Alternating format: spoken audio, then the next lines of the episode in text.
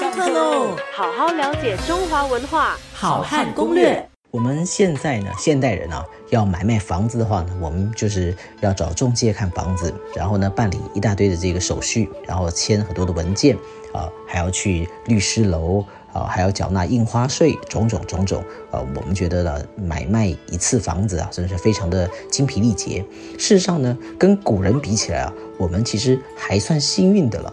为什么呢？因为古人如果想买卖房子的话呢，手续啊，比我们现在还要复杂的多。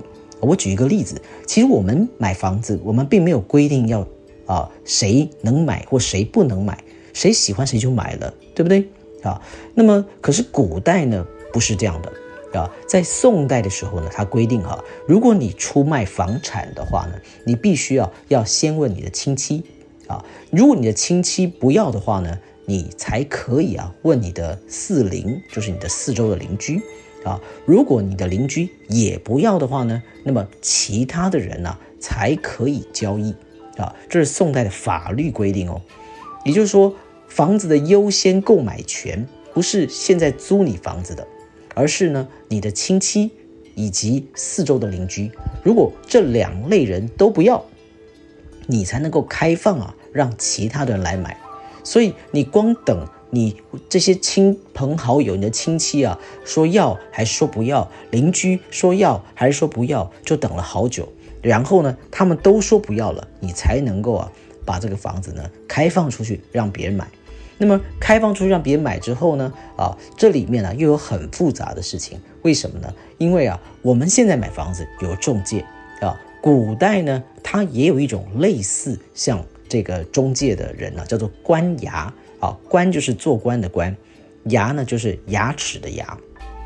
这个严格上讲起来，它是官方的房地产估价师啊，要帮你的房子估价，所以你不能够乱开价啊。那么这个房地产估价师帮你把房子估完价之后呢，你才可以啊去进行这个房屋的买卖啊。这个清代的法律就很明白的规定哦，如果老百姓啊私下的买卖房子啊。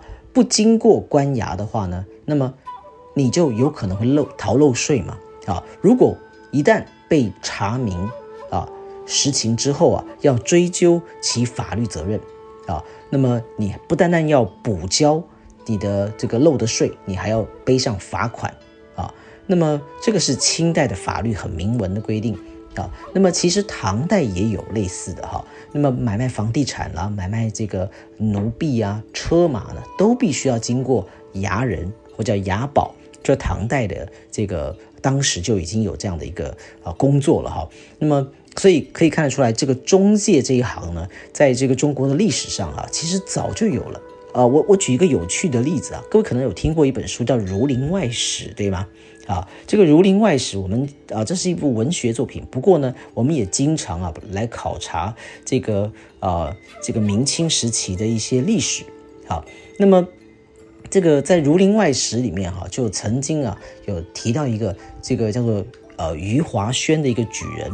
虞就是那个虞美人的虞哈，那么华就是中华的华，轩就是气宇轩昂的轩哈，那么这个举人呢就是一个读书人哈，他要买一个六百亩的地，价钱呢是白银两千两。